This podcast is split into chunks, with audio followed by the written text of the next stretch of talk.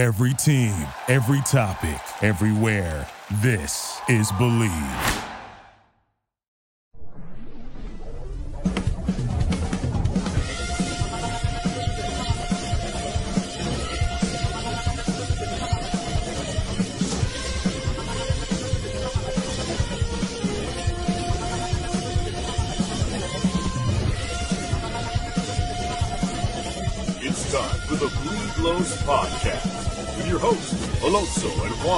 Alicia Del Valle, and the babyface gimmick in the sky, Roger.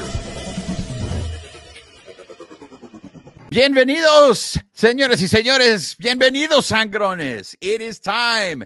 to Bleed Lows podcast. Estamos en vivo en la carne asada. Let's uh, take care of some business here. Uh, this episode of the Bleed Lows podcast is brought to you by Bet Online. It's playoff time. The usual suspects are heading to Vegas for the championship. And our partner, Bet Online, is your number one source for football odds, stats, trends, and lines with everything from point spreads to hundreds of bets on everything from the, the coin toss to the color of the Gatorade. Bet Online is the number one source for your championship wagering. Head to Bet Online and join today to get in all the action. Bet Online, where the game starts. Bienvenidos, Sangrones. Let's see who's joining us on the live here. JR.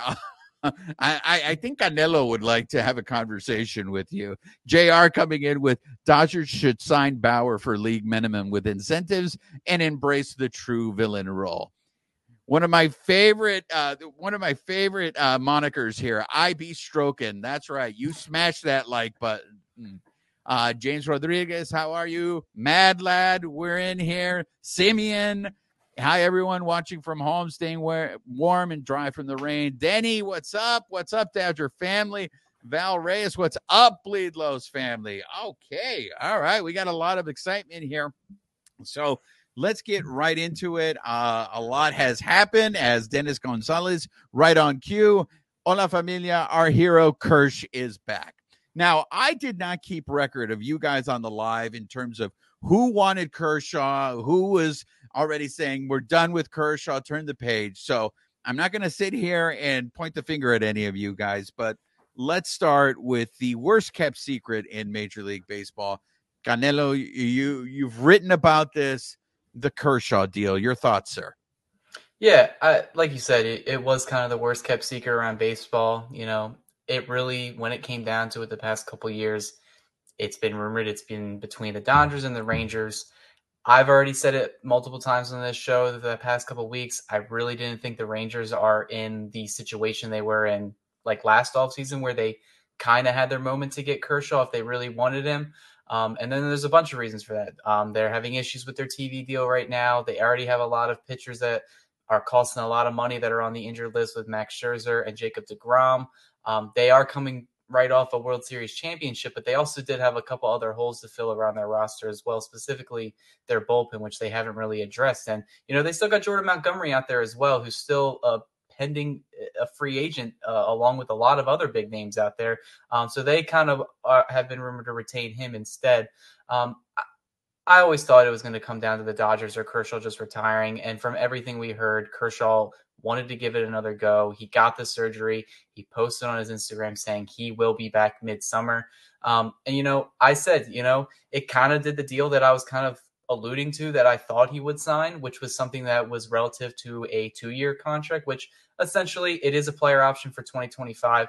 He's most likely going to pick that up because of you know, health related reasons. He's not going to get enough starts to, I think, bring up his value that much. So um, I really think you should look at it as a two year deal. And I think it's a really good deal. Um, we don't know the like numbers in it, but I assure it's going to be pretty affordable. I assure it's going to probably have incentives that can get the deal up, which is similar to what they've done with like James Paxton and all these other pitchers. Um, but yeah, you know, Dodger legend. We all know the pedigree to Clayton Kershaw. It would have been extremely weird to see him in another team's uniform, especially at this age of his career. So um, I think it's safe to say that he more than likely will finish his career in Dodgers blue, which is I think is the best case scenario. And this is the first time, and I think probably his entire career, besides like maybe his rookie year, where they don't need him to be the guy anymore. And I'll even shoot this guy to to you guys later, where say if this rotation that's currently on paper is like they're all healthy, everyone's rolling. Does Kershaw even get a start in October at this point? Like, is it a given thing for him, or does he have to earn that back? I, am going to go to you on that one, Alonso. I, I know we're getting ahead of ourselves, but uh, before you answer that playoff rotation question, uh, Alonso, there were, you know, Kershaw's jersey, high school uh, jersey, got retired, and Chris Young was there. So of course that set everyone aflutter with, uh oh, he's getting over to the Rangers. I I think the timing on this is fantastic. He signed right after, so he didn't have to go to Dodgers Fest. So he didn't have to go mess with the Chusma. He didn't have to go mingle with these guys and see faces. But uh, your your thoughts on Kershaw making the announcement, and I think Cody has an excellent point here. I, I mean, right now there are a lot of numbers in the Dodgers starting rotation, and if everything goes as planned, where does Kershaw fit here? I uh I mean like Cody said, it was the worst kept secret in baseball. And truthfully, it, it was either gonna be Texas or LA, right? And and Texas for Texas and for the Dodgers, honestly, but obviously different reasons. But in Texas, he was a luxury. They didn't need him. They don't need him. They have other, like Cody alluded to, there's other holes they need to fill. Bullpen is the big one that they still need to fill. Uh, Jordan Montgomery's still out there, which, by the way, I'm still surprised he hasn't signed anywhere. That's a that's a very very quiet sleeper pick uh, by by anyone. But uh, but I'm not overly surprised that he stayed with the Dodgers at the same time, just because he's comfortable with the system. He's a creature of habit. He's he knows what's to what to expect. I I for one did allude to that they were previously gonna gonna go with the six man rotation at some point. I still believe that's going to happen because it's gonna take the load off of kind of everyone. You know, you know, you know, it'll be load management kind of. It won't be in the same way as the NBA where guys just don't go. But come playoff time, it will be interesting to see what they do because you're going to go with the hot hand, right? You're going to figure out who's who's in a groove, who's struggling, who's not, and then from there, I mean, if Kershaw's if Kershaw's open to it, and we've seen him do it before, that's not a bad super reliever option to have kind of coming out of the pen if you need to, if you don't want him to throw, you know, five innings, you know, but if you have the luxury of, hey, Yamamoto's going to go five innings today, let's keep Kershaw here for this three game series. Like it's going to be a lot of chess like that, right? Where they're going to look at it to see the matchup game, the uh, the old matchup game that I know we all love as Dodger fans. So so it's it's but all in all, man, at the end of the day, this is good for Dodger baseball because, in my opinion, Clayton Kershaw is one of those guys that should only be in one uniform and go into Cooperstown wearing one uniform. It, it won't be like the random like Jim Thome picture you see of him in a Dodger uniform. Like that still doesn't sit right with me because it's Jim Thome. So so all in all, I think it's a win overall. Hey, babyface, uh, you're expecting uh, Kershaw's salary to be all deferred, right? The way uh, the ghost of Al Davis just said. Ghost of Al Davis with the Kershaw's deal is also going to be deferred. How happy are you to see the goat uh, back uh, and signed, babyface? Yeah, I mean, like you guys were alluding to, like it, we knew this was going to get done eventually, right? And, and then a lot of people are saying it's going to get done right before spring training reports. And guess what, guys? Pitchers report tomorrow. Pitchers and catchers report tomorrow. So it's it's there, right? He's gonna what's he's gonna be taking the physical tomorrow, I believe, right? In, in Arizona. So we should hear something either tomorrow or Friday, making it official. And probably right, they're gonna put him on the 60 day IL once they announce that deal, put him on the 60 day IL. Kind of just what everybody had been saying. But yeah, I mean it's great to to see Kershaw come back. You know, same thing that you guys are saying. One uniform for this guy, right? That's it. One uniform. It'd be really odd to see him in a Texas Ranger uniform. You know, we alluded to this alluded to this with J- Justin Turner, right? The other day, you know, he was a Dodger pretty much for life, right? I mean, I know he played with the Mets and the Orioles, but you get used to seeing that player in a specific uniform. That's Kershaw, right? It'd be really odd to see him anywhere else. So glad Dodgers got this done and it's ready. I mean, it's time. It's, it's go time now. Now there was something else that happened here. So Kershaw signs, but before that, uh, fan favorite, uh, Caleb Ferguson got traded. Uh, and I think he got traded because he was a left hander, and the Dodgers just, you know, I, if I'm Alex Vesia, I'd be very nervous right now because obviously, you know, the the splits, the reverse splits are really big on the Dodgers. But Caleb Ferguson got traded uh, for I guess what you could say are maybe minor league prospects, even though Matt Gage has has service time in the major leagues. Um, and then they went and they signed Ryan Brasier. Uh, Canelo, I have to say, the Ryan Brasier, the the number surprised me because I thought he would get overpaid, especially with the season that he had last year, an ERA under one. I, I thought someone would overpay him. Do you think the contract that he got was was right? Yeah, I, I am 100% agreeing with you. I, I think when we got to the beginning of the offseason, we all, I think we all kind of thought that he may have just priced himself out of the Dodgers, not in the sense that they couldn't afford him, but they just didn't want to pay a middle reliever, you know, the amount of money that he potentially earned himself with his stint with the Dodgers. So um, to only get him for at least minimum $9 million, he can earn up to $13 million with incentives in that deal. Um, I think it is a bargain. Um, and especially if he can be anywhere close to the production he put up with LA last year. You know, he only gave up three earned runs his entire run in the second half with the Dodgers, and he was a force in the back of that bullpen that allowed, you know, Evan Phillips to just settle in just for the ninth inning. And then you would have Brasier in the seventh or eighth. You know, we got the, the Dodgers bullpen is a strength this year. Uh, and in, it is surprising because they were like rumored to be interested in like Josh Hader, Emmanuel Clase. Those two things didn't work out because you know at the end of the day those were luxuries, and and Brasier himself is a luxury to have. But I kind of think it was on the same at the same time. I think he probably just wanted to come back to where you know he felt comfortable, where they revitalized kind of his career. Because if you looked at his stats with the Red Sox last season, they were awful. You know he had the ERA almost near nine, so um, they changed some things up with his mechan- uh, with his pitch selection. One of the biggest pitches that they made him throw more was his cutter, and it was a dominant pitch last year. So um, if he just feels comfortable being with the Dodgers and their coaching staff, you know, I, I, guess maybe he just waited out until they felt like they were prepared to offer him a contract. Um, so I think it's a win-win for both sides. You know, Brasier gets the gets the multi-year deal, which is what a lot of bullpen arms do want. They want those multi-year deals. That way, you know, they can have a job. Um, and the Dodgers get a, a, a really good high upside late inning reliever for a pretty affordable contract. So, um, and then Caleb Ferguson, you know, we'll touch on that as well. But um, I kind of think he just outstayed his welcome here. Uh, we kind of seen him on a decline since his 2018 season, where it seemed like, you know, could he be a starting pitcher? Well, no, let's move into the bullpen. He kind of struggled with walking a lot of batters, which is like the big no no when you're a, a bullpen arm. And I really just don't think the stuff was there. You know, and sometimes you just got to move on. Like if you look at the numbers, Caleb Ferguson did have pretty decent numbers. A lot of Yankees fans are very excited that they got this guy because they kind of needed somebody to replace Wandy Peralta, who ended up leaving the team.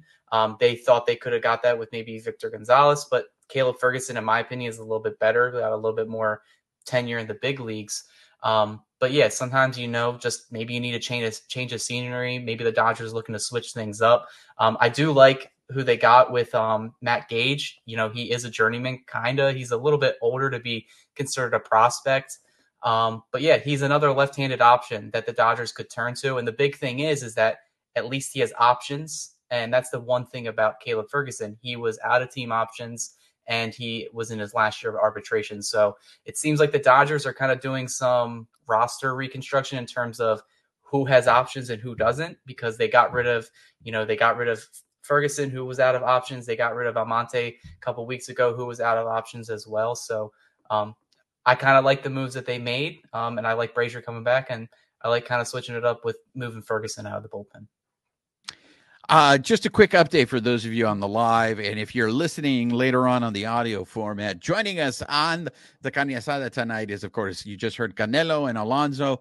La Princesa de Picolandia is, I guess, snowed out and won't be joining us. She's up in Yosemite, and uh, I guess the her Wi-Fi, I think she's losing internet connection, so she will not be joining us. But I do want to go ahead and take the time. Today is happy uh, National Girl and Women in Sports Day.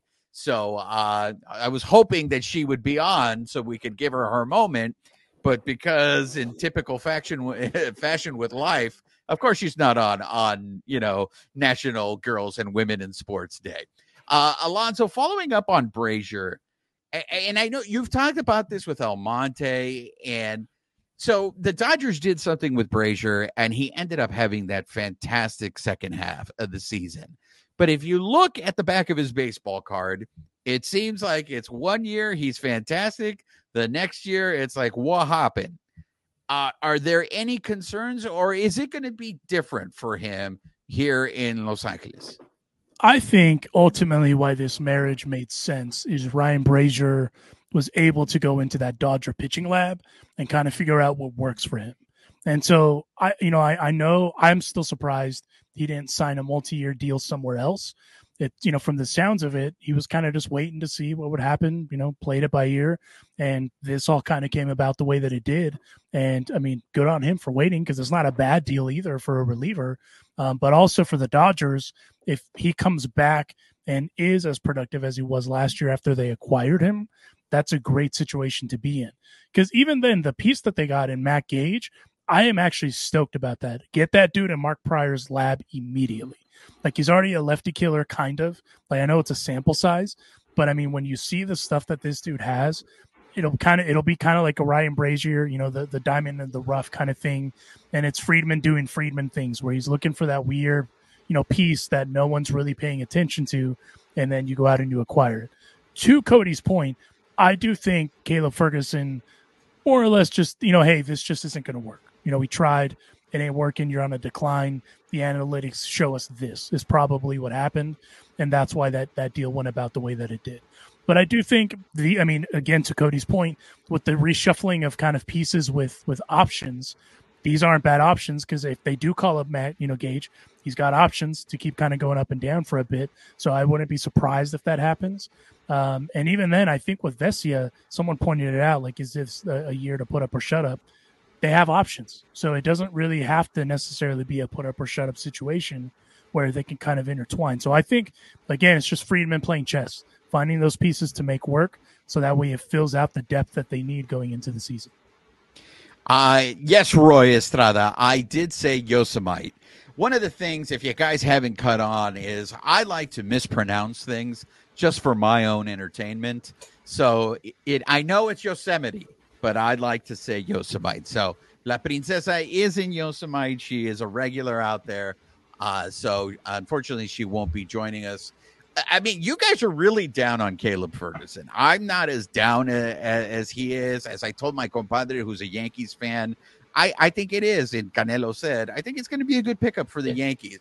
But but Denny said it also on the live. It's like when he was good, he was good. It's just when he was bad, he was really bad. And I think that's what people remember. Uh, they remember the games, and especially towards the second half of last year, there were some rough losses. Now, I don't want to sit there and put it all on him because I think he was also put in some rough situations, but he also didn't execute. But I think that's the lasting memory in Dodger fans is those games that he blew.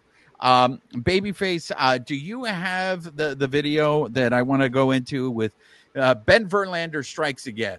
Uh, d- do you have the video, of Babyface? No, let me let me cue it up. Let me grab it real quick. Okay, so for those of you guys on the live, if you haven't seen it, Ben Ben Verlander gave a reaction to the Mookie Betts comments, uh, the Mookie comments that I guess pissed off the rest of the world at, at Dodger Fest. And I know Canelo, you saw this, and I know you said it too, uh, Alonso. It's like, where is the lie? I myself do not understand what was so inflammatory, what was so controversial about Mookie saying, hey, when teams come in here, it's going to be like their World Series.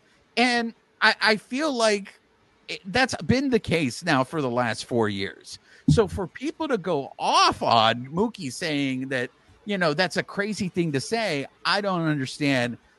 Ben Verlander had a reaction to that. I'm going to have you guys listen, watch it, and then you guys we can go in on him because I have some thoughts on that. Uh, Babyface, let me know when you have it. But Canelo, I'm going to go to you right now on those initial comments. I know you saw the slander on the timeline for Mookie for those comments, and you were just like, "What? What? What the hell's going on here?" Yeah, I, I, I don't really understand what was wrong about what Mookie said, and you know, I retweeted it kind of immediately after someone else, like I think they quote tweeted saying or posted a video just saying "yikes," and I said, "Where's the lie, though?" Where is the lie? So um, I don't see what what the issue was with it, but you know, and with Ben Verlander, you know, he said he wanted to get in the good graces of Dodger fans.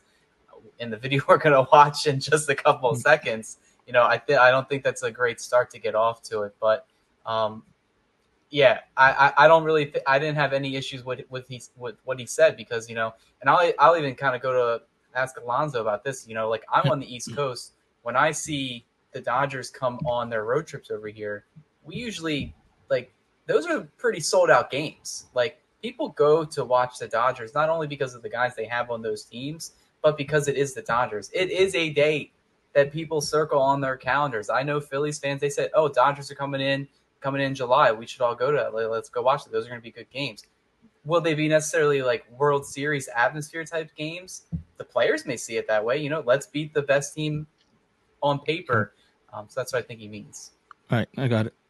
Yeah. All right, here we go, guys. It's going to be the other team's World Series. I mean, it is what it is. It's what we signed up for. I really, really like Mookie Betts. This is a ridiculous statement. This isn't a football season where there's 17 games. This isn't any other sport. It's baseball, where there's 162 games. So you mean to tell me that the Colorado Rockies are going to come into town on July 28th and it's going to be a Sunday day game at 1 o'clock? Actually, it's a kids' day. So uh, let's 11, 11 o'clock start, 12 o'clock start. It's 95 degrees over at Chavez Ravine. And you mean to tell me that the Rockies are going to get up for that game because that's their World Series? I just think it's a ridiculous thing to say, on top of the fact that you had last year Dave Roberts guaranteeing a World Series. This is a team that can't get out of the first round of the playoffs. He's just being aware of the situation, right? The Dodgers are officially the villains of Major League Baseball. They are the team that has a target on their back for every single team that is going to play them this season. And that is, I think, the base of what he's trying to say here. People are going to come in, teams are going to come in. We're going to get their best every single time because they just had the craziest offseason we've seen in a really long time. He's saying that they are going to get the very best effort from every team that's going to come in and face the Dodgers this season. Yes, it's not going to feel like the World Series every time, but he's just being aware of the situation. And I love that it pissed you off. Doesn't, I am it hopeful that the off. Dodgers are going to get out of the first round this season. Yeah. I am just like, come on, please, we mm, mm. can do it. One, yes, it, we can. It doesn't piss me off. But two, maybe they need 162 World Series games because they haven't played in one in a long time. They can't get out of the first round, Alex. that was that was that was All right, guys. I I know, and and I can hear it. I mean, Denny uh, Denny was saying, let's not give Verlander any more time. Uh, Chris Frosaker, I, I you beat me to it with the Chavez Ravine. I, look, I'm not going to hold that against Ber- Ben Verlander that he can't say Chavez Rav- Ravine, right? Uh, the reason why I want to play this is for a couple uh, reasons because I feel this is what we need to get used to because we're going to see a lot of this. This is just straight up hater shit. And the issue that I have with it is, and Canelo mentioned it, it's just disingenuous because the guy came out here, and I know he thinks he's a Shohei, you know, and he came out there the minute the Dodgers signed Shohei, it was like Dodgers let Dodger fans like make a piece. Look, Ben, you can come on the show uh, and we can talk it out, but at this time, I have to call bullshit. All right, you can't sit here, man. We're from Los Angeles here, man. I mean, we got a lot of us over here on the east side. So we, we don't put up with that. You know, if you don't fucking bullshit us, just don't bullshit us, you know, just sit here and tell us you that you hate the Dodgers, and we'll be cool with that as long as we know what side you're on. But don't try to soft soap us. All right. Don't try to be like I'm your friend and be because you're gonna get the, the East LA salute out here, which is fuck you, man. That's what you're gonna get because we've all seen Scarface here. So I, it's disingenuous. I think the part that he when he brings in that the are the Rockies going to treat this as a World Series game? I mean, that's uh, come on, bro. What you're saying is that these guys aren't trying to win. I, I think that was disrespectful. Putting in going after Dave Roberts and saying Dave Roberts guaranteed a World Series. What what what do you guys expect from Dave Roberts for him to go out there and say we have no shot? We have no shot of winning the World Series. We're just going to go out there and go through the motions. So that is my issue with Ben Verlander because this this is stuff where I, I feel he's just doing it to create content. And the problem, and this is why it kills me that Dodger fans get such bad raps about this, right? And it's just like Dodger fans know baseball. So when you come out here and you're just saying you're talking out of your ass, it, it, it you know it's like Doom just said right now. It's the East LA salute, man. That it's the East LA salute. Uh, uh, Alonso, I want to go to you because I, I, you're you're about that life more than I am. I just fake the funk, but you are about that life. How close were you to going through the screen to go after Verlander? I mean, it's one of those where it's like, dude, just shut the fuck up. Like you don't even like like you're already disingenuous with how like you were apologizing to Dodger fan, and now now it, you're doing this, and it's like, and and the thing that really irked me about this is Mookie was asked the question of the Dodgers embracing the villain role. I know that's the the the footnote version of the question, and to Alex Curry's point, he's aware. He's just aware that that's just what it's going to be. And I mean, whether we all like it or not, the the eyes of the baseball universe are on the Dodgers because of the offseason they had and also the guys they've gone out and acquired. I mean, that's just what it is. And I like the fact that Mookie is saying it is what it is because they understand what the task at hand is. And like Ben, my guy, like you're invited anytime you want on the show. All I ask is that you don't bring that pussyfoot shit in here. Like you can't be disingenuous and then expect everyone to take you serious. Like fuck out of here with that.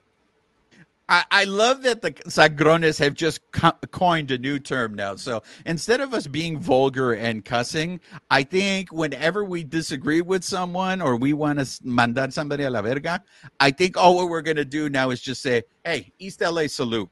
East LA, saludos de East LA. Uh, Canelo, the only reason I didn't go full like throw my way and all that shit is because he wouldn't know what I'm saying. I mean, that's just the truth. Uh, Canelo, I thought the World Series comment was also kind of cheap, where it's just like, really, bro, you're gonna go there. Yeah, you're gonna go there with with. They won the World Series, dude, in 2020. You can say whatever you want to say about it.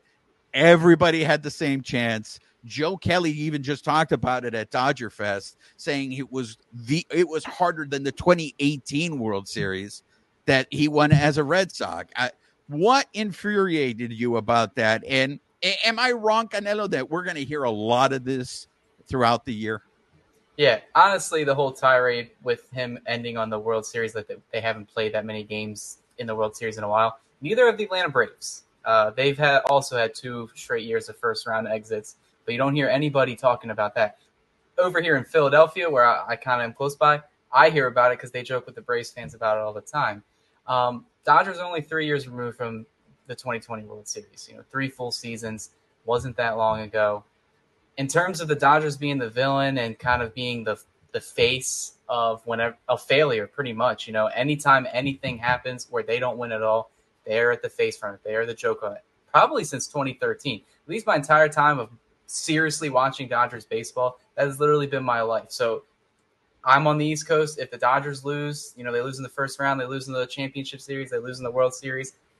People come after me. They come after me with uh, memes, whatever. So yeah, it's just something that you know the current Dodger players they know it. They know the situation, and I think that's what Betts was alluding to um, throughout that entire like fan fest event. You know, he now he's not saying that it's the World Series. He's just saying like how how um I forget her name from the show, but basically saying that they're going to get the best from all these teams around the league, which you should get, especially. And don't take a team like you said, Juan, like the Rockies. Obviously, we know they're not in the best situation in terms of competitiveness, but don't say that they're flat out not going to try because that's a disrespect to the Rockies themselves. That's a disrespect to the MLB product as a whole, anyway, if a team's not trying. Um, but yeah, I, I, definitely have issue with the World Series comment at the end. I don't know what what's Ben Verlander is going to do when LA heads to Houston this year, and I think Fox is covering one of those games, and then say that these two teams meet in the World Series again. I don't know what, what's going to happen. Is he going to love Shohei or is he going to go love back to his brother or something? I don't know. Yeah, I, I mean, I think, like I said, we have a new segment. Whenever we disagree with someone, I think we're just going to call the segment the East LA Salute. And so they know what we really think about them. Uh, at this point, I, I want to throw a big, big shout out because I saw Jose Ayala on, on the live here. We got to meet Jose Ayala at at um, at Dodger Fest, and it was so great. You know, when you get to you recognize some of these names, and I see the same names on here. So, but when we, you actually get to meet them in person, he is the patron saint. He is El Santo uh, of the Bleed Lows podcast. So it was so great to see him. And what I loved about it is when we were walking out of the stadium, Jose saw us and the way he greeted us, he was like, Hey, Sangron. It, it was just, it was awesome. It, it, was, it was so great. Uh, Babyface, I want to get your opinion on here because I think of everyone here, I think you're the one that has the strongest dislike for Ben Verlander. Did that clip make you boil your blood boil? Uh, I mean, what what I liked about that clip is I think Alex Curry like really put him in his place, and Alex, Alex is welcome in the carne asada anytime she wants. I mean, she you know she told him how it is. I mean, when when you go to other stadiums, you what do you hear in San Francisco and San Diego now? What what do you hear? You hear beat LA, right? You don't hear beat Chicago. You don't hear beat Oakland, right? There's this disdain for the Dodgers, right? And everybody wants to beat the Dodgers. So what Mookie is saying is exactly correct, right? Especially now, every team is to they want to win this billion dollar. They want to beat this billion dollar team, right? Every time they want to go out there and say, "Hey, you know what? We can we can play with these guys, so we're to want to beat them." So, so what he's saying is absolutely correct. And for what Verlander's saying, like, I just wish it would have been Shohei that would have said that. Because then, then what would Ben, ben Van Verlander do, right? What would he do then if, if Shohei says that, right? So, I mean, you know, you guys just hit it on the head. You know, everything that Ben Verlander said from oh when Shohei came to the Dodgers, oh, you know, I want to make amends, I want to be friends with you guys. You know, then he, you know, comes back and does you know stuff like this. You know, it is what it is. Yeah, and Michael Negrete, you have a point. Look, uh, no one is saying that. The, I mean, Michael says Oakland is already beaten. Look, the Rockies, the Rockies actually are projected, and we're going to get into PECOTA later on, but the Rockies are projected to to win less games than the Oakland A's. So uh, we all know that the Rockies have already been eliminated, but that doesn't mean that they're not going to go out there to try to beat the Dodgers. Like to them, it, it, would be if they end up beating the Dodgers in a season uh, in a series, let alone let's say they sweep a series. You don't think that's going to mean anything to the Colorado Rockies or their fans when they know they have no prospect of going to the playoffs or anything like that? So look, I get it. His job is to create content. It is, but you just can't have it both ways, uh, in, in, my opinion. It, you, you're either Skip Bayless or you're a homer you know, but you can't go back and forth, uh, you know, between those roles.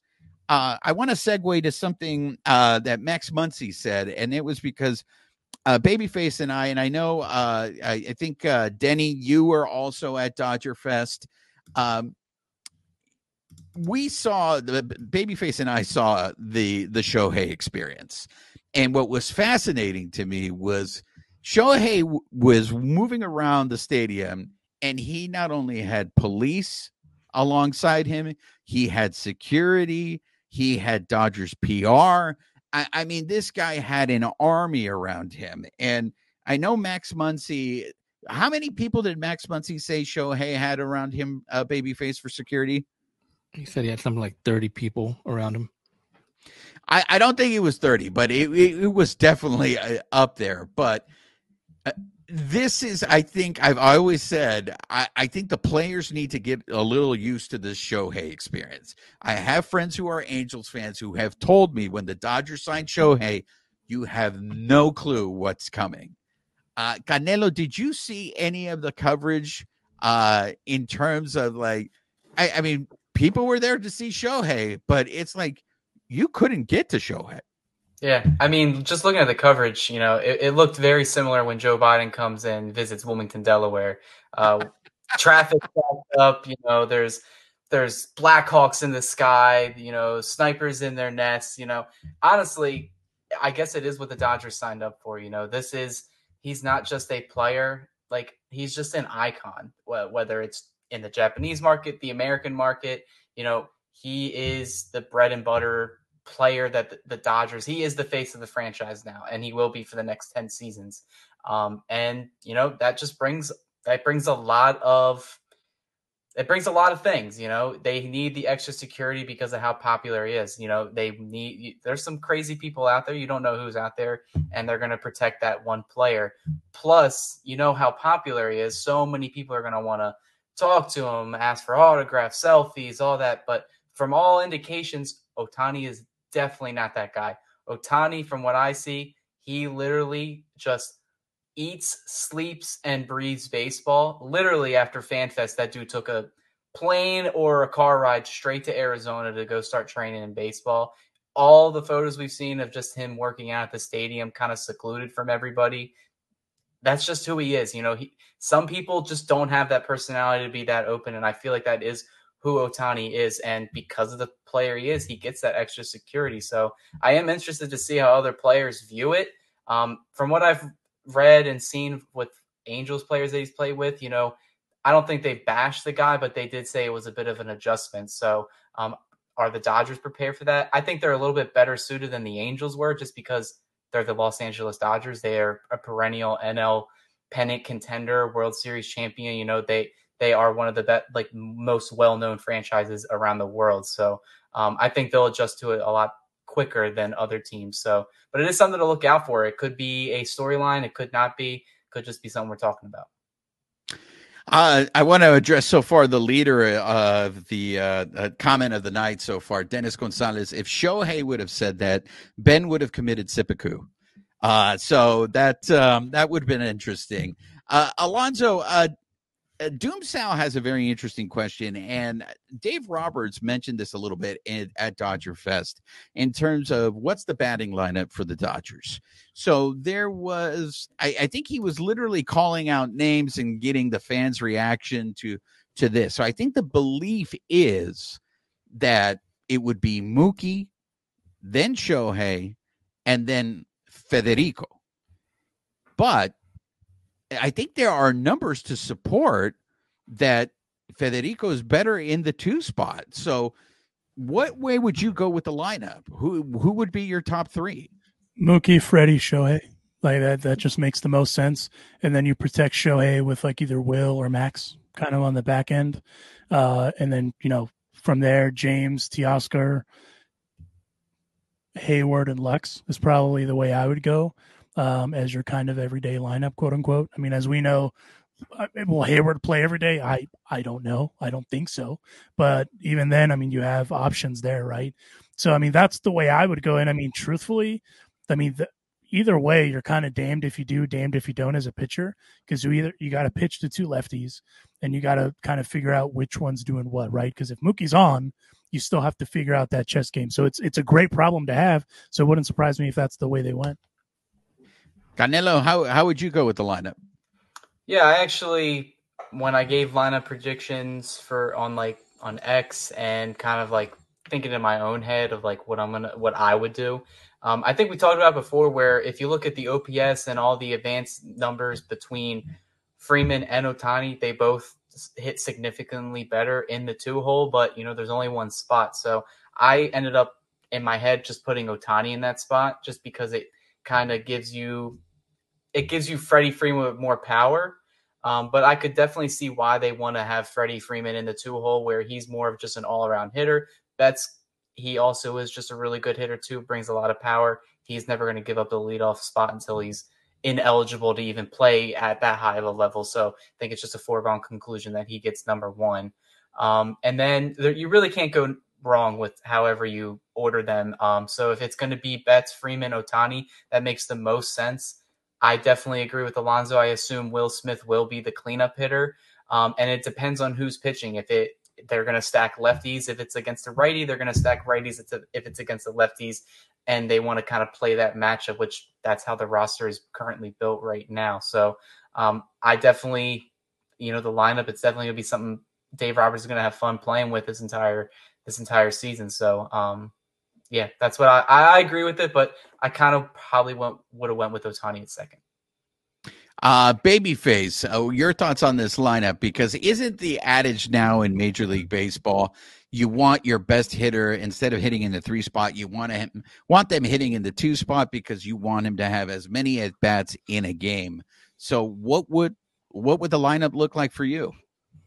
Yeah, I'm trying to track down a, a tweet I saw earlier that kind of it was the same. It was asking the same thing, and it, and he went. He originally had Mookie, uh, Mookie, Freddie, uh, Shohei, but he looked at like the OPS numbers, and Shohei is significantly. I mean, he's a lot better in the two hole at the three. I mean, his numbers are still ridiculous in two or three, but there is a drop from two to three.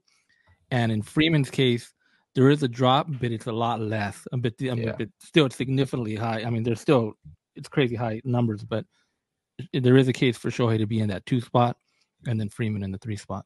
Yeah, I think I saw something similar to that. It was a tweet a while ago, and they kind of Yeah. talked about that, which is where I, I think his OPS uh, Shohei's in the two hole. I think it was almost like a one dot. Yeah, and it it compared in to a three hole, it was like 800 or Yeah. 880, something like that. So Yeah. you're not really losing too much production, but you know the Dodgers are kind of seeing like Shohei is a power bat. So I guess if you want you want your power bats traditionally, I guess to be three or four, but Otani's not going to bat fourth because, like you said, Juan, you want those top three guys to get at least four at bats every single game.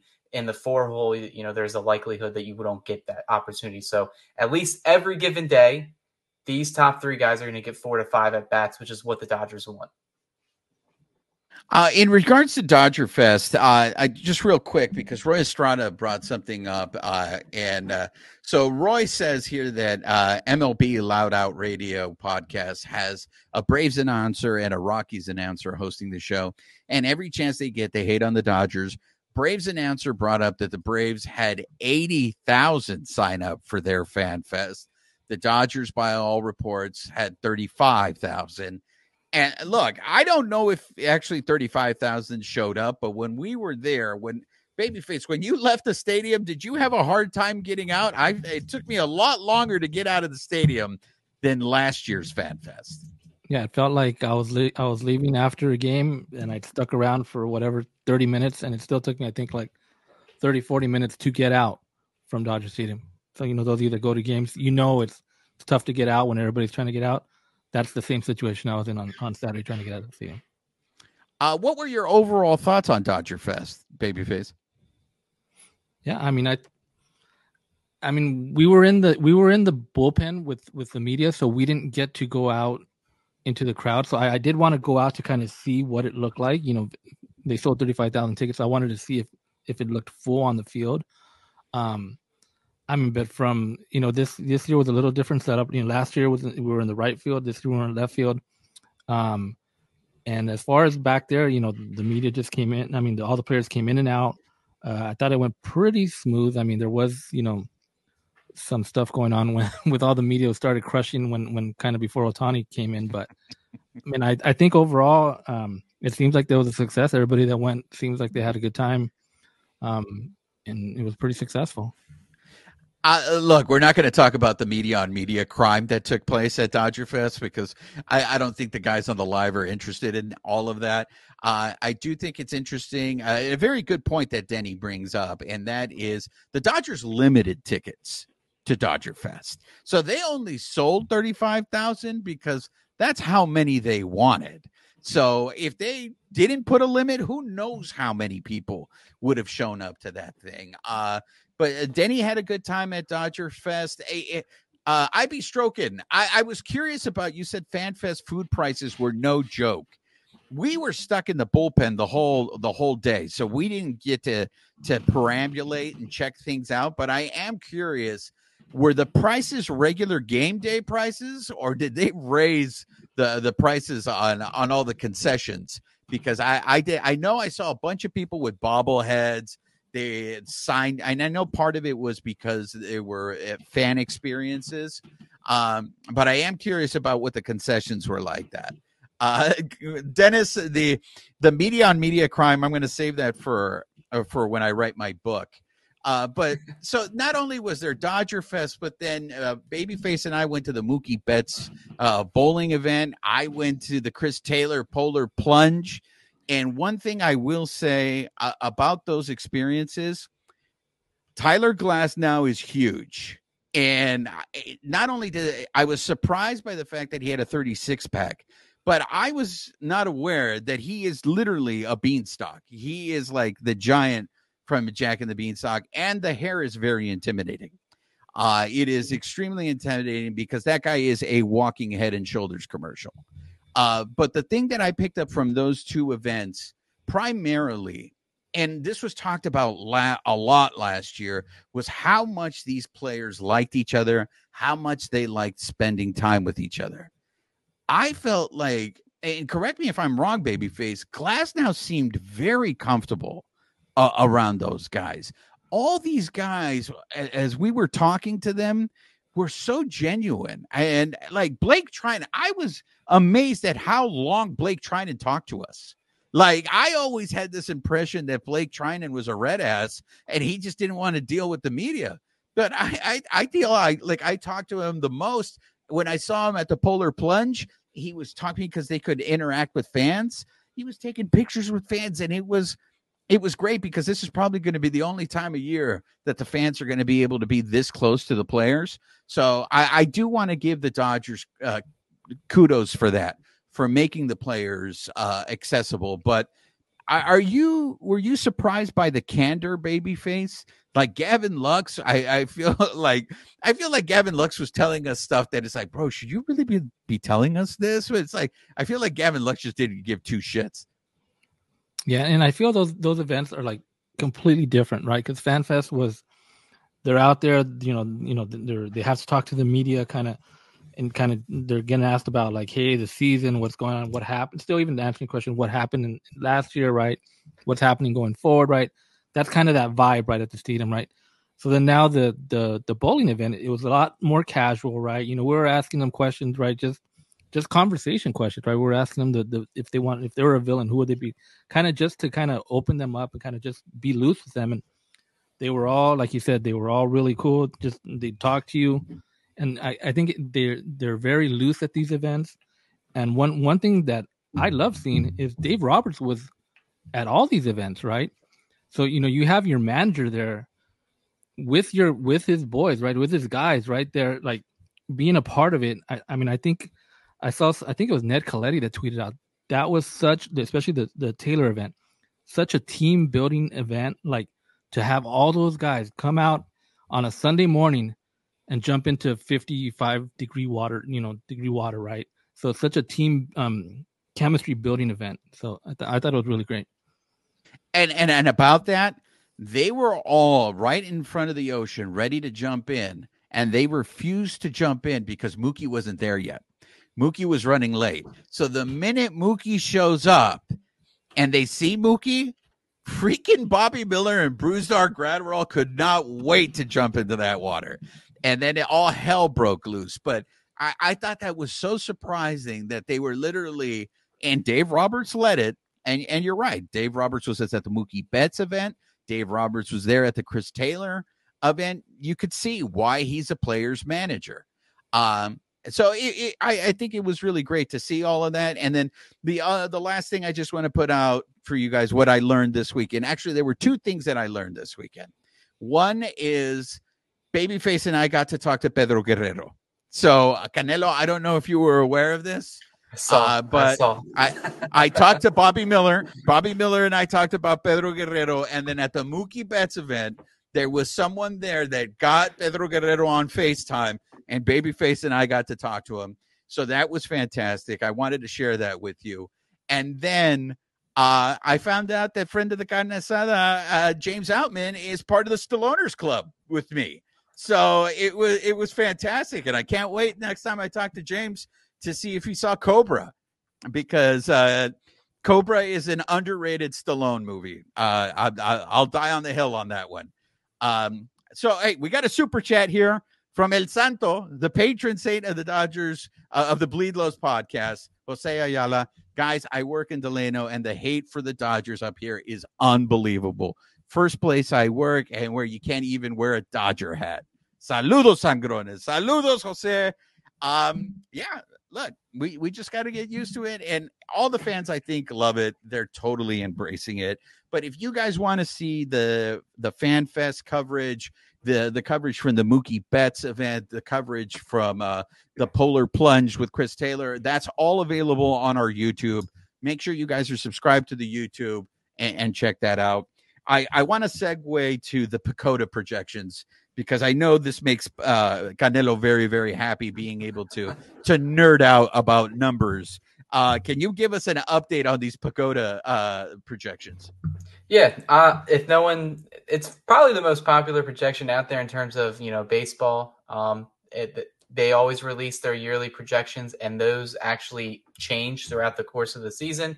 So, and it's based off team performance and then individual player performance. So, throughout the season, you'll see them give mid updates. You can go on the website live, kind of checks it each day. It could change. Um, but yeah, so they released it for their preseason spring training. You know, it does start this at the end of this week for the Dodgers. So, um, it's getting real, guys. So 2024 is coming up now, and the Dodgers. I wrote an article today on Dodgers Beat. If you guys want to go check that out, um, and the Dodgers are projected for to win over 100 games, which for projections like these, they're usually pretty rough when it it comes to you know the win models. So usually a good season in these projections would be anywhere from like 95 to like 97 wins. So to get over 100, that means the talent that's on those teams is good. And to put it in perspective, if you look at the rest of the list, which I also put in the article, um, they're the only teams that projected to win, I believe, over like 95 games. Uh, the, the, next team is the New York Yankees. Every other team is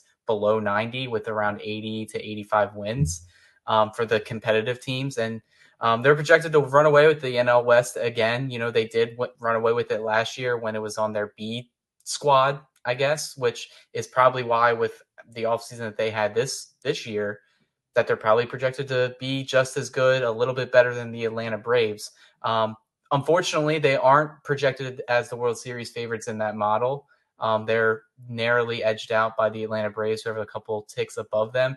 Not too sure why, because the PECOTA projections has the Dodgers scoring more runs, um, more wins, and pitching kind of even out across the board. But I think it's safe to say that it's definitely a two team race in the National League, like it has been the past couple years. It's just that the the Braves and the Dodgers haven't figured out the first round of the new playoff format. So um, hopefully things change this year, but you never know what you're going to see. But it's always interesting to see what PECOTA predicts um, prior to the season because um, interesting enough, I look back at the previous couple years and the Dodgers actually exceeded uh, the projections five years in a row, um, and that's on their current streak of winning over 100 games every single season besides the 2020 year.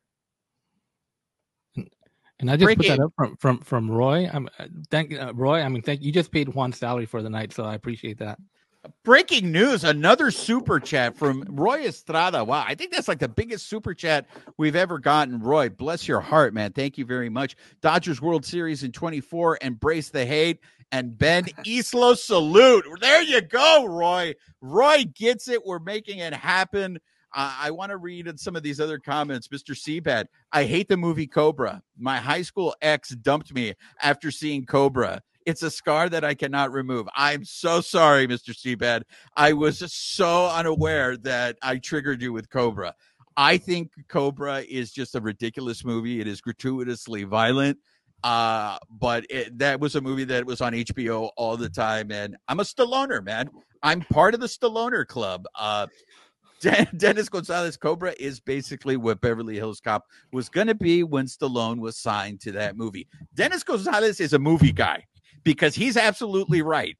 That is what Cobra was supposed to be. It was supposed to because Stallone was supposed to be in Beverly Hills Cop. It was offered to him first, and then Eddie Murphy got it. So Dennis, you get a point for that, my friend. Uh, let's uh, uh, before Sandra. Uh, okay, I'm I'm going to save your question for uh, for later. I want to go back to this PECOTA thing with Alonso. Alonso, the, the the crazy thing about PECOTA is that it's usually pretty accurate and, and and spot on. So I mean, if this team ends up just I hate to say this, just winning a hundred games, is that going to be looked at as, as a disappointment because they're a super team, right? I mean, I was told there was no math involved. So here we are talking numbers. Cody's overly scintillated over there, and I don't know how I feel about it. But uh, I will say last year, I think, correct me if I'm wrong, Cody, PECOTA had the Dodgers winning like 96 or 97 games. Yeah, they actually gave a lot more wins than a lot of people thought. Because when I was on here last year for right around spring training, you know, every uh, everywhere was picking the Padres to win the division and the Dodgers to barely even win like 85, 88 games. And PECOTA actually had them projected 96. Um, and then they ended up exceeding that, winning 100 games even last year. So um, that goes along with them just five years in a row. They've been over the the projections. Um, they actually were projected one year to win over the 100 game mark as well, similar to this year, and that was 2022. And they ended up winning 111 games that year. So blew past that number. I think so. The thing that's that it's always intrigued me about PECOTA is they're with usually within a few games, whether it's you know to the to the losses or to the wins. I, I mean, I think if there is any team that we can ever just say, hey, they're gonna win hundred games, it's the Dodgers.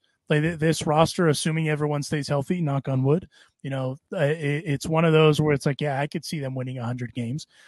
I mean, I wouldn't be surprised if they won 95, you know, if they won somewhere in there, but I wouldn't be surprised if they won 105. I mean, that's that just kind of tells you how good this team is going to be and how sky high the uh, the expectations are. Uh, I do have to give my annual shout out to uh, and condolences to the Colorado Rockies for not making the playoffs in 2024. Brian Kilpatrick, Brian Spilborghs, uh, eat my shorts. I'm sorry that you will not be in the postseason. But um, I mean, it, it, would be really hard for. I mean, I, I, mean, I don't know the, the formula. If I'll be honest with you, I mean, if anyone knows me, I hate sabermetrics, so I don't know the formula that goes into it. But I mean, I think these are all pretty spot on. Uh, the one thing I will say, if the Braves are as good as they're projected to be, and if the Dodgers and the Braves meet up in the postseason, that's going to be a banger. Super stoked on that. But outside of that, it could go either way. I mean, I wouldn't be shocked if they won 105 or 95 or anything in between. Uh, I do want to. I, I, by the way, my favorite part of the season, I think, is when the Dodgers play the Rockies and we have Brian on the show. I love listening to Brian because he's a Rockies fan and all he does is shit on the Rockies yes. and especially their owner. Yes. And it is just a fantastic comedy routine that I look forward to every year. So I can't wait until we get Brian back on. And by the uh, way, I, over the last 48 hours, we have an interview coming next week, but over the last 48 hours, the Rockies have caught so many strays in our group. And I feel so bad for those fans, but they've done it to themselves. You poor bastards, you Rocky fans use. So I think that's a first. I think the the nominee for the Danny Duffy Award in this episode is the Colorado Rockies. So that that might be a first. But uh, Michael Negrete, Juan wants Glasnow's hair. Damn right I do, sir. I got lost in his blue eyes. It was like I was looking at Paul Newman. And when I talked to him at the Mookie Betts event, I did ask him about the Cillian Murphy uh, resemblance. Uh, so I I had the balls to call him Oppenheimer to his face. So there you go, ladies and gentlemen. Wait, that's how you say his name? It's not Cillian, it's Killian. It's Killian. It's the Irish. The Irish, man. Go figure them. And someone someone on our YouTube chat, they had they told us that we enhanced his blue eyes in that video. At, at, at the no, those are his eyes. Those are his blue eyes. Make dreamy eyes. They're just dreamy on their own. Get lost in them. Yeah, for for sure. I want to welcome Akira Sano on the live. Hey, Dodgers, I'm watching from Japan. Hola, amigos. I appreciate the attempt to, to the Española, Kira. Welcome. Uh, hope you join us from this point on. All right, let, us go to Sandra's question real quick. Uh, Sandra, uh, Alicia's not on because she's been snowed out in Yosemite and she doesn't have uh, internet access, so she could not join us. But Sandra, uh, I'll I'll send to my uh, uh, I'll I'll I'll tell you, you said hi. So Sandra's question here is uh, about the bobbleheads and the prices. What do you guys think of the prices Otani's bobblehead night? I, I saw a lot of people complaining because uh, Babyface, correct me if I'm wrong. I believe the cheapest ticket for that night is ninety eight dollars. Is is that correct? And that's not even counting fees, right?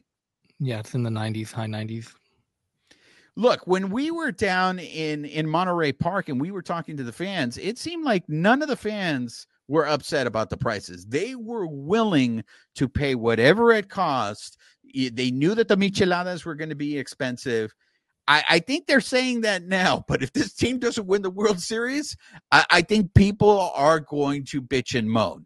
Uh, Sandra says those ticket prices are for the reserve. Uh, so those of you in the chat, I mean, you let us know what you think about it. Uh, uh, Al- Alonso, I mean, you pay. I mean, this is capitalism, right? I mean, we we can't complain, right? No, I mean, and also, I mean, they're going to have to pay the guy seven hundred million dollars. It's a business decision, right? So supply and demand, it's a part of the deal. I mean, again, I the Otani effect isn't just you know the target on the team it's also you know the, the cash registers recouping the revenues. I mean that's a part of the deal. So i'm not overly surprised that's what it is. Is it an Ohtani tax? I think we can call it that. But at the same time let's be real here and bring it down to reality. What did we expect was going to happen Yeah, yeah. I mean, you're absolutely right. Uh, Canelo, do you? I, I know you're on the East Coast, and what do you care? Because you're going to pay like Washington Nationals prices to go see the Dodgers. So you, this doesn't phase you at all, right? Yeah, no. I mean, when I went to LA last year for opening week, um, I attributed to the Ohtani Fund. You know, me and my friends. You know, those thirty dollar margaritas, they weren't cheap. When when when we were down on them, they my friends are Phillies fans. They said, "Hey, this is for the Ohtani fund. And I said, exactly. So get some more beers, get some nachos, get the Dodger dogs. Let's go back to our seats. Um, so yeah, I mean, it's in terms of like baseball's unique just because they make so much money off of food more than any other sport, and especially alcohol. Like these comp, like these brewing companies, like Budweiser, all of them, they are making they make a killing at these these baseball games. I think it's actually a I think it's a standard rate for those beer prices across the league because I think in LA like it's a little bit more with the taxes but it was very similar to like Citizens Bank Park in Philadelphia where I'm like paying like 16 18 bucks for a premium can. So um it's expensive but if you're a Dodgers fan you're going to go, you're going to pay the prices because at least they're putting a good product on the field. If it's the Oakland A's that are doing this, that's why they don't that's why they have attendance issues. So it, it's it's a thing you kind of have to you know weigh your decisions on. And you know alicia brought up as well they raise the prices every year. Inflation increases every year. It's just the period of time in american history that we're in right now. So um, if the $20 beer is worth a world series championship in my mind i'm doing it. Or you can just pregame like i do. Uh, Michael, you, I, I don't think you got the news. I don't know if you were on the last live, but we, we have a Danny Duffy award, and that award is for the person who catches the most strays uh, on on the show because Danny Duffy catches the most strays uh, on the Dodgers. So that's why we have a Danny Duffy mention. It's the Danny Duffy Award. Um, a couple of you guys have brought this up, so I don't know how much you guys want to go into this, but I, I know Canelo saw it. I don't know if you saw it, Alonso, but Trevor Bauer really seems to be. Uh, am I wrong saying it's desperate, Canelo? Yeah, you know, off air, I shot you the screenshot I had, and look, I'm fine with Trevor Bauer. I know the stuff, the baggage that he brings. I still, I'm still following him on social media. I still occasionally watch his YouTube stuff because I think, at the core, Trevor Bauer is a very smart baseball player in terms of like baseball. I think he he knows the game. He knows how to pitch. He does a really good job with kind of coaching a lot of players throughout the league. A lot of people take advantage of the stuff that of his little, you know, like training area that he uses. You know, if you look in any of his his vlogs with the other guys that he's playing with, you know, there's a lot of former players and current players that are working with him. So obviously they don't have a mind, but you got to think of it as a business. Obviously, he put on X today saying that no team even gave him an offer. He said all he's looking for is major league minimum with incentives. Even if it's just major league minimum, he'll take it. I think it when he put all this on social media, I think it does look a little desperate. And I said, you know, shouldn't Rachel Luba be doing this? Like, shouldn't his agent be like kind of putting his name out there to these clubs? And if that's the case where he's not getting offers, maybe it's his agent's problem. Like that's that's her job. That's what she should be doing you've kind of seen over the past couple weeks, I would say even months now, where he's kind of going on an I won't say an apology tour, but he's going on a tour, kind of trying to clear his name, get his name out there, talk about his story. Um, but you know, I think at the core, you know, most teams just aren't going to take a risk on it, and especially, you know, it's not like he's a pitcher like that's under 30 like he's in his 30s and teams aren't going to commit years or even money along with the baggage. Because even if you return to LA, you're going to alienate like a quarter or or a third of the fan base just right off the bat just by signing him. And obviously, a team like the Dodgers, they see the potential earnings from this season, even though they spent like a billion dollars on a handful of players. Um, they're just not going to take that risk. And do I think he should get a second shot? I do, just because I think from everything that we've seen, it looks like he could have just been mischaracterized a little bit. But you look at him before, you know, the things that he's done on the field, off the field. I don't think it's a risk most teams will take anymore. So, you know, he can keep trying to get a shot at the MLB. I just don't think it's going to happen this year. Damn it, ring the bell. Chris Frosaker, he knows what happens. If you make a wrestling comment, it will be read on this show. Chris Frosaker, Shohei Ohtani, the styling, profiling, limousine riding, jet flying, kiss stealing, wheeling and dealing, son of a gun. That's right. We pay our respect to the great Ric Flair. Uh, Alonso, I go to you. Did, did you see the tweet by any chance uh, of Bauer? I did. I real quick, Cody. Do you know who Ric Flair is? I just want to make sure that we're not. I do know like, who Ric Flair is. I do know who Ric just, Flair is. I just want to make sure we're all on the same page. um, no, I did see it. And real quick, by the way, my favorite comment of the night so far uh, is from Mr. Seabad.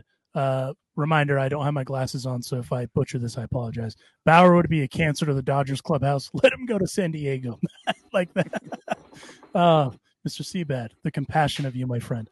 I, I mean, listen, I, I agree with Cody. I think as from from the the perspective of an agent, if Rachel Luba hasn't done her job, and, and again, I, I don't know the behind the scenes, right? I assume the for me, I assume the reason he's tweeting this or Xing it or whatever you want to call it um, is because he literally has exhausted all the you know kind of the lines of communication, and he's trying to get something out there for someone to bite. And I mean, I, I'm all for second chances and all that stuff, but it, it's one of those too where if you know this is a business, right? And sometimes you have to make a business decision, whether it's risk adverse or you know whatever, however you want to categorize it, right? When it comes to the funds, a lot of what teams aren't going to be willing to take a, a, waiver on him because yeah, he might be doing this apology tour, but he's also kind of a wild card. You know, if if he goes sideways, he might go on YouTube and bash whoever the hell on the team, right? I'm not saying that's what he's going to do, but he, you know, the, the reputation precedes itself. And so you kind of have to take that for what it is at face value. Do I hope he gets another opportunity? Sure. I mean, at the end of the day, I think everyone should get a second chance if they're able to clear their name and all that jazz. But, eh, you know, with that said, it doesn't necessarily seem like a lot of clubhouses would be willing to want to incorporate that element into their clubhouse, especially a clubhouse like the Dodgers, because we kind of know what happened when they moved on from him, right? And so it, it, wouldn't make a lot of sense there, even if it is cheap. And again, he's 33, so he's not a guy that's like 29, 28 years old, where it's like, okay, you know, you were, you were, we were all idiots once when we were 29, 28. We're all still idiots now. But no, it, it, at least for me, the risk is the risk free, sure, to a certain degree. It doesn't make a lot of sense for a brand – to to take that risk on if, if they don't want to. I hope he finds a job somewhere. I just don't think it's going to be a Major League Baseball this year.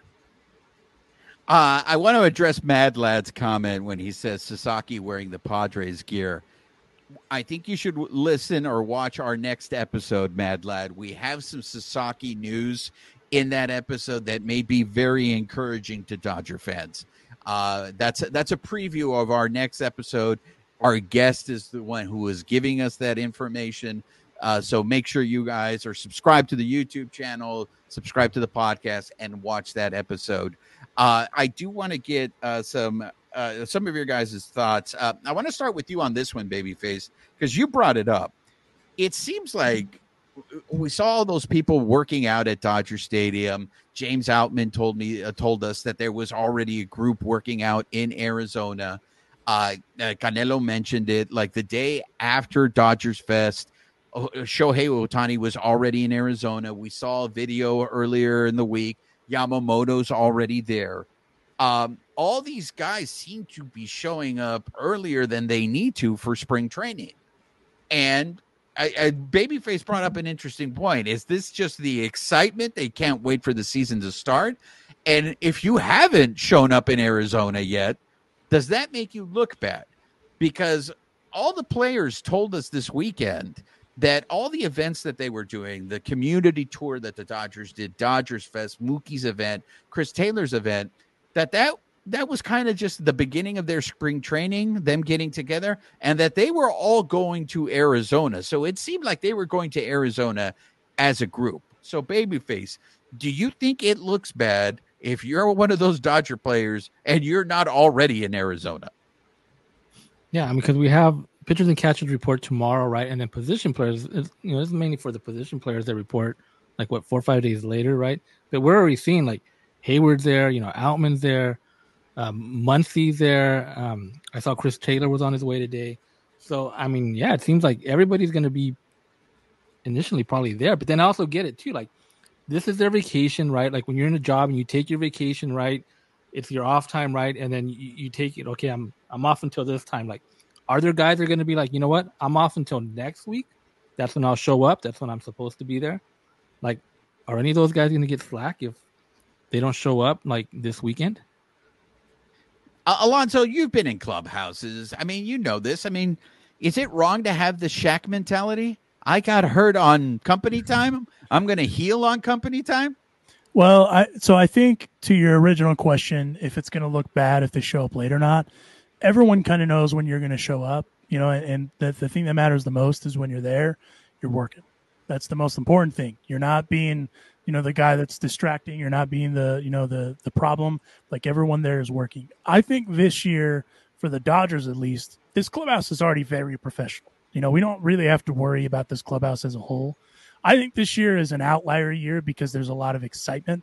You know, because Shohei's there, Yamamoto's there. You know, they went out and got Teoscar Hernandez, and they've added these other pieces. So everyone's clearly excited. And now it's to the point of, hey, we've talked about this a bunch. Let's get there now. And as James Outman talked about it, you know, it seems even in the group text, it all seems like everyone's, you know, a little more engaging ahead of the season than usual because, like like Babyface said, it is vacation. You want to take that time away because baseball is a grind. It's a very long grind. It's a marathon. And so I think this year again is an outlier year, but I do think just seeing the interactions of the team, not only do I think they're very united, I think they're very hungry. And I, that's why I think all in all, this is just going to be a super exciting season of baseball. Canelo, come on in on this. Yeah, I agree with Alonso. I think as long as I don't think it matters if they're there early, as long as they're there on time and then the time that they're there, that they're putting in the the 110% effort to, you know, for the season and to get ready because we all know what's at stake right now. You know, we've went through back-to-back postseason losses in the first round obviously after the moves they made this off season, it is World Series or bust mode for this team. So you need everybody in with the same mindset from day one at camp. Um, personally, I also agree with Alonso. I think this year should be an outlier year where I think all these guys should be there earlier.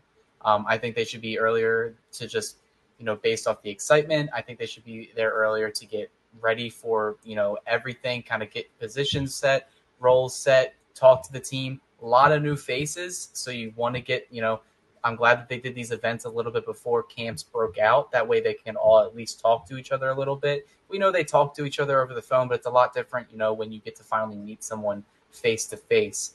Um I think that's big. You know, someone that's played sports all his life, you know, especially competitively in high school, and like it's you want everybody to have the same mentality going in when the season starts. You know, a lot of the people they start working out in like January, February, getting ready for that season, and then you go into it right there. So um, I think from everything I've seen on social media, though, it looks like 100% that everybody on that team is ready to finally get this season off to like starting because you know we've seen Gavin Lux working out, we've seen Bobby Miller working out, we've seen Walker Buehler out there. Obviously, Ohtani probably lives at the stadium, so everybody else we're gonna start seeing everything on social media posted on Arizona. I like Roger said, I've already seen a couple players post on their on their social media accounts as well, as well saying that they're pretty much heading there, and that that gets me as a fan excited because that's at the end of the day, that's the people that are going to judge the things they see because they're not in the clubhouse. They're going to judge the things that they see, and if they don't see a player there early, I guess they could come off a type of way. But um, I think it's a good time to like, you know, like Alonso said, outlier year. Well, and the other thing I'll add to it, I've said it before on this show. Shohei Ohtani is is the Babe Ruth of Japan, right? I mean, that guy that we that we did the interview with says that a few times. The, the, the only other dude that I can think of that that we can all kind of correlate to what Ohtani is is Leo Messi. Not just like image wise and, and all that, work wise. Like those are guys that you're just not going to outwork. And I and I'm really curious. And Yamamoto too. Like Yamamoto's a hardworking dude, but he's also got a unique way of working.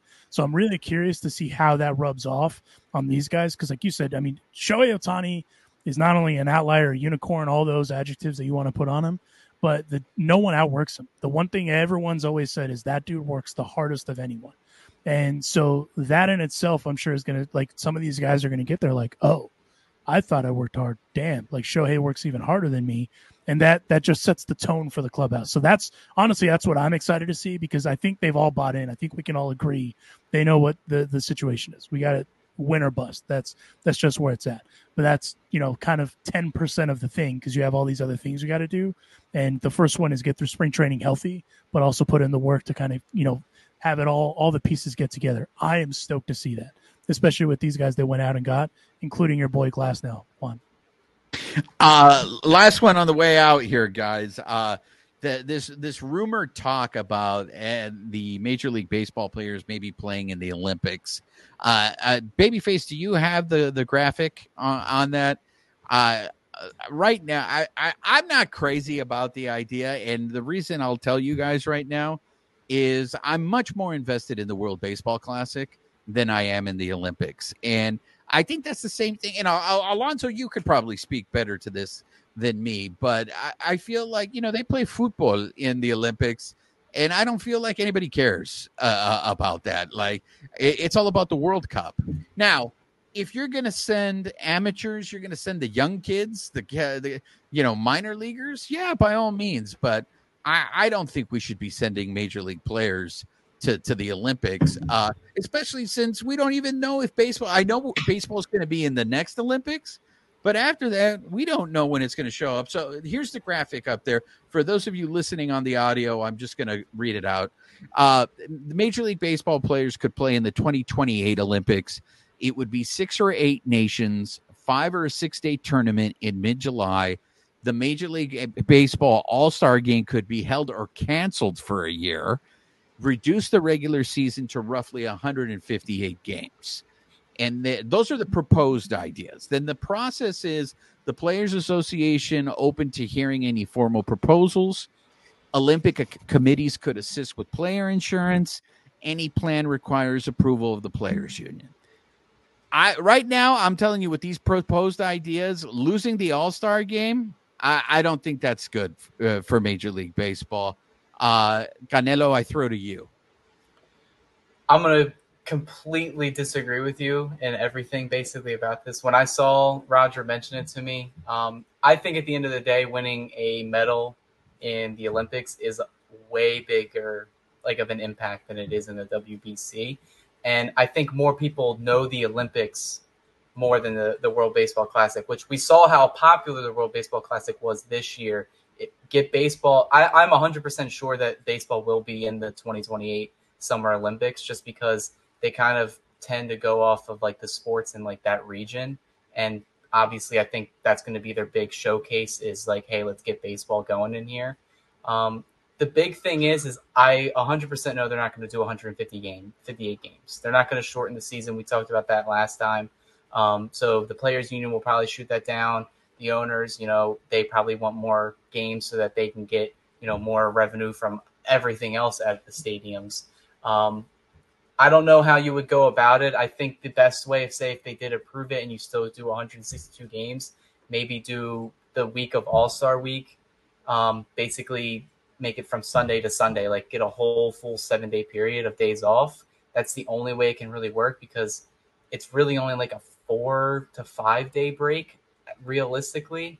Um, in terms of like if if the Olympics are played that year and then they have to negate the All Star game, I don't really care because I don't really watch the All Star game too much. Um, I'll watch the home run derby. The All Star game is kind of it's the last All Star game that kind of means something, I guess.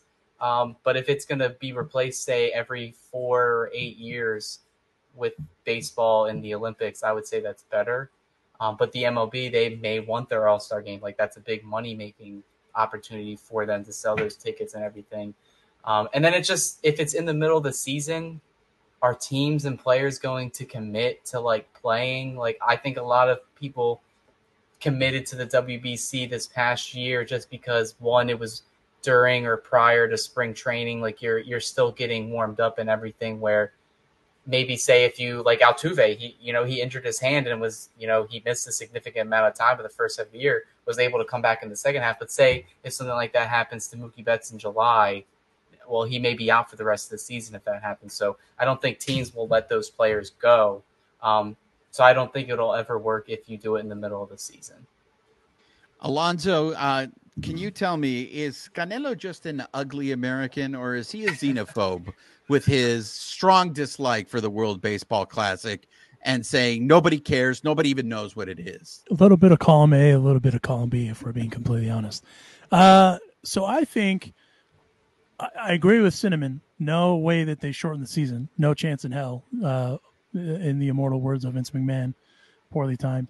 Um, I think the, the MLB All Star thing. Uh, the reason I think that they would be okay to hold it is because the Olympics are in LA.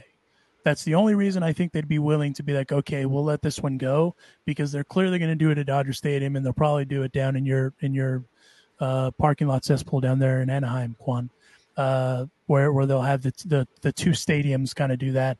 Um, and I, and I think the I think it would be good for baseball because the caveat with like with world football is obviously in the summer they're off like in Europe, you know, the, the, the major leagues, whereas here baseball isn't, you know, the dog days of summer. And so I think um I think they would be willing to make the exception for this. And if it goes to plan, it wouldn't surprise me if they kept it for, you know, Olympiad uh, in the future. But I think the reason that this is kind of coming to a head now is if the Olympics weren't in LA, I don't think they'd even be looking at it.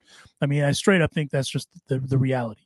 I do think it's a good idea to incorporate 40 man roster guys, but I think what they should seriously look at is if that's the route they're going to go and there's going to be a bunch of opposition, just do the minor league baseball all stars. Like those guys that kind of are in that in that uh, category send them along because I mean those are still also very good baseball players. They're not obviously they're not the one percent of the one percent.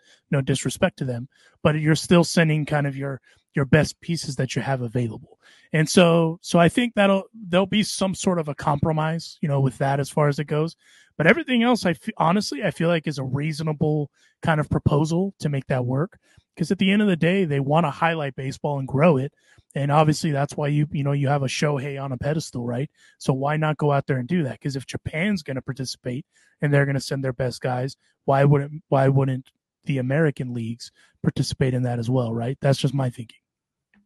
Uh, a couple of comments here. Uh, Roy Estrada, maybe we send the Rockies so they have a chance to win something. I would be down. I would be down with sending the Rockies to play in the Olympics. Uh, Michael Negrete, uh, Michael Negrete, I think you're going to win the Danny Duffy Award today, and that is Vince McMahon is hanging out with Danny Duffy, never to be seen again. Well done. Uh, well done. Uh, Akira Sano, Sasaki is willing to join the Dodgers. He he just can't wait three years till he turns 25 years old. His parents pushing him to do the major league. More. That's a great preview for our next episode. We have some Roki Sasaki talk on that, addressing what Akira is talking about. Babyface, you get the last word on this Olympics. Uh, yay or nay? Are you do you agree with these proposals? No, I mean I'd, I'd love to see it. I mean I think it also would help in growing, you know, the WBC, which obviously Cody doesn't think is exists or anything. I, I think, think, it, exists. Let's ease it here. I just man. think the Olympics are bigger. I think it's man. I think I think you know once you you put the Olympics, I mean the baseball back in the Olympics, you know it's. I'm sorry that. about Toby Keith, Cody. Go ahead, babyface. It, it's gonna it's gonna grow that international game, right? And they're gonna see the excitement from the Olympics and that can translate over to the WBC in, in years. But also like my thing is, well, who's gonna go, right? I mean, I think players would have to kind of declare, hey, I want to play. And maybe instead of the regular all star voting, you only put the guys that have said, hey, I would like to participate or whatever. And then you just vote for those guys to get your team to go over. But, you know, yeah, but they're not going to shorten the season. Um, but I think I think it's a great idea. I think you know it's it's a, it's a win win. I think for MLB, the Olympics, and like I said, even WBC. By the way, Cody, Boo This Man is from a movie called Half Baked from 1998. so if you don't recall that, that's where it's from. All right. All, all I'm going to say is I don't want to see any of you guys at the WBC anymore. all right? Especially Cody. I, Especially I Cody. don't want to see I any never of you said I guys- hated it. Just like how Juan didn't believe Roki Sasaki was real, you don't believe the WBC is real, and I dislike that. I, I love Mad Lad. What did the Rockies do to keep getting cooked? Again, I I, I think that it's a clear cut winner. The Rockies win the Danny Duffy Award on this episode. The real question Uh, is what didn't they do? That's that should be the real question. Bro, we should send the Rockies to like represent America and the A's to like represent Japan, and let's just see how that goes. That that would be awesome. I mean, I can't wait until Brian comes back on the show. Uh, Chris Frosaker, I'm all for the WBC. Last time I watched the Olympics, Hulk Hogan was champion. Oh, boo this man, boo this man, the puka maniac, and that that was the actually. Chris is right. That was the beginning of the scourge that has haunted this country for almost 40 if yeah for 40 years 40 years That was the beginning of the end 40 years ago. beginning of the end. Uh, uh, so that's going to do it for this episode, guys. We want to thank you for joining us on the live. As I said, we have a special guest on our next episode where we're going to be talking about Roki Sasaki. It's going to be some international baseball talk. Uh, so, I mean, make sure you're subscribed to the podcast. Make sure you're subscribed to our YouTube channel. Uh, yo ha sido su servidor Juan Rapines de parte de mis colegas Canelo and Babyface and Alonso. Nos vemos para la próxima. This episode of the Bleed Lows podcast has been brought to you by betonline.ag, where the game starts. Nos vemos. Thank you for listening to Bleav. You can show support to your host by subscribing to the show and giving us a five star rating on your preferred platform. Check us out at Bleav.com and search for B L E A V on YouTube.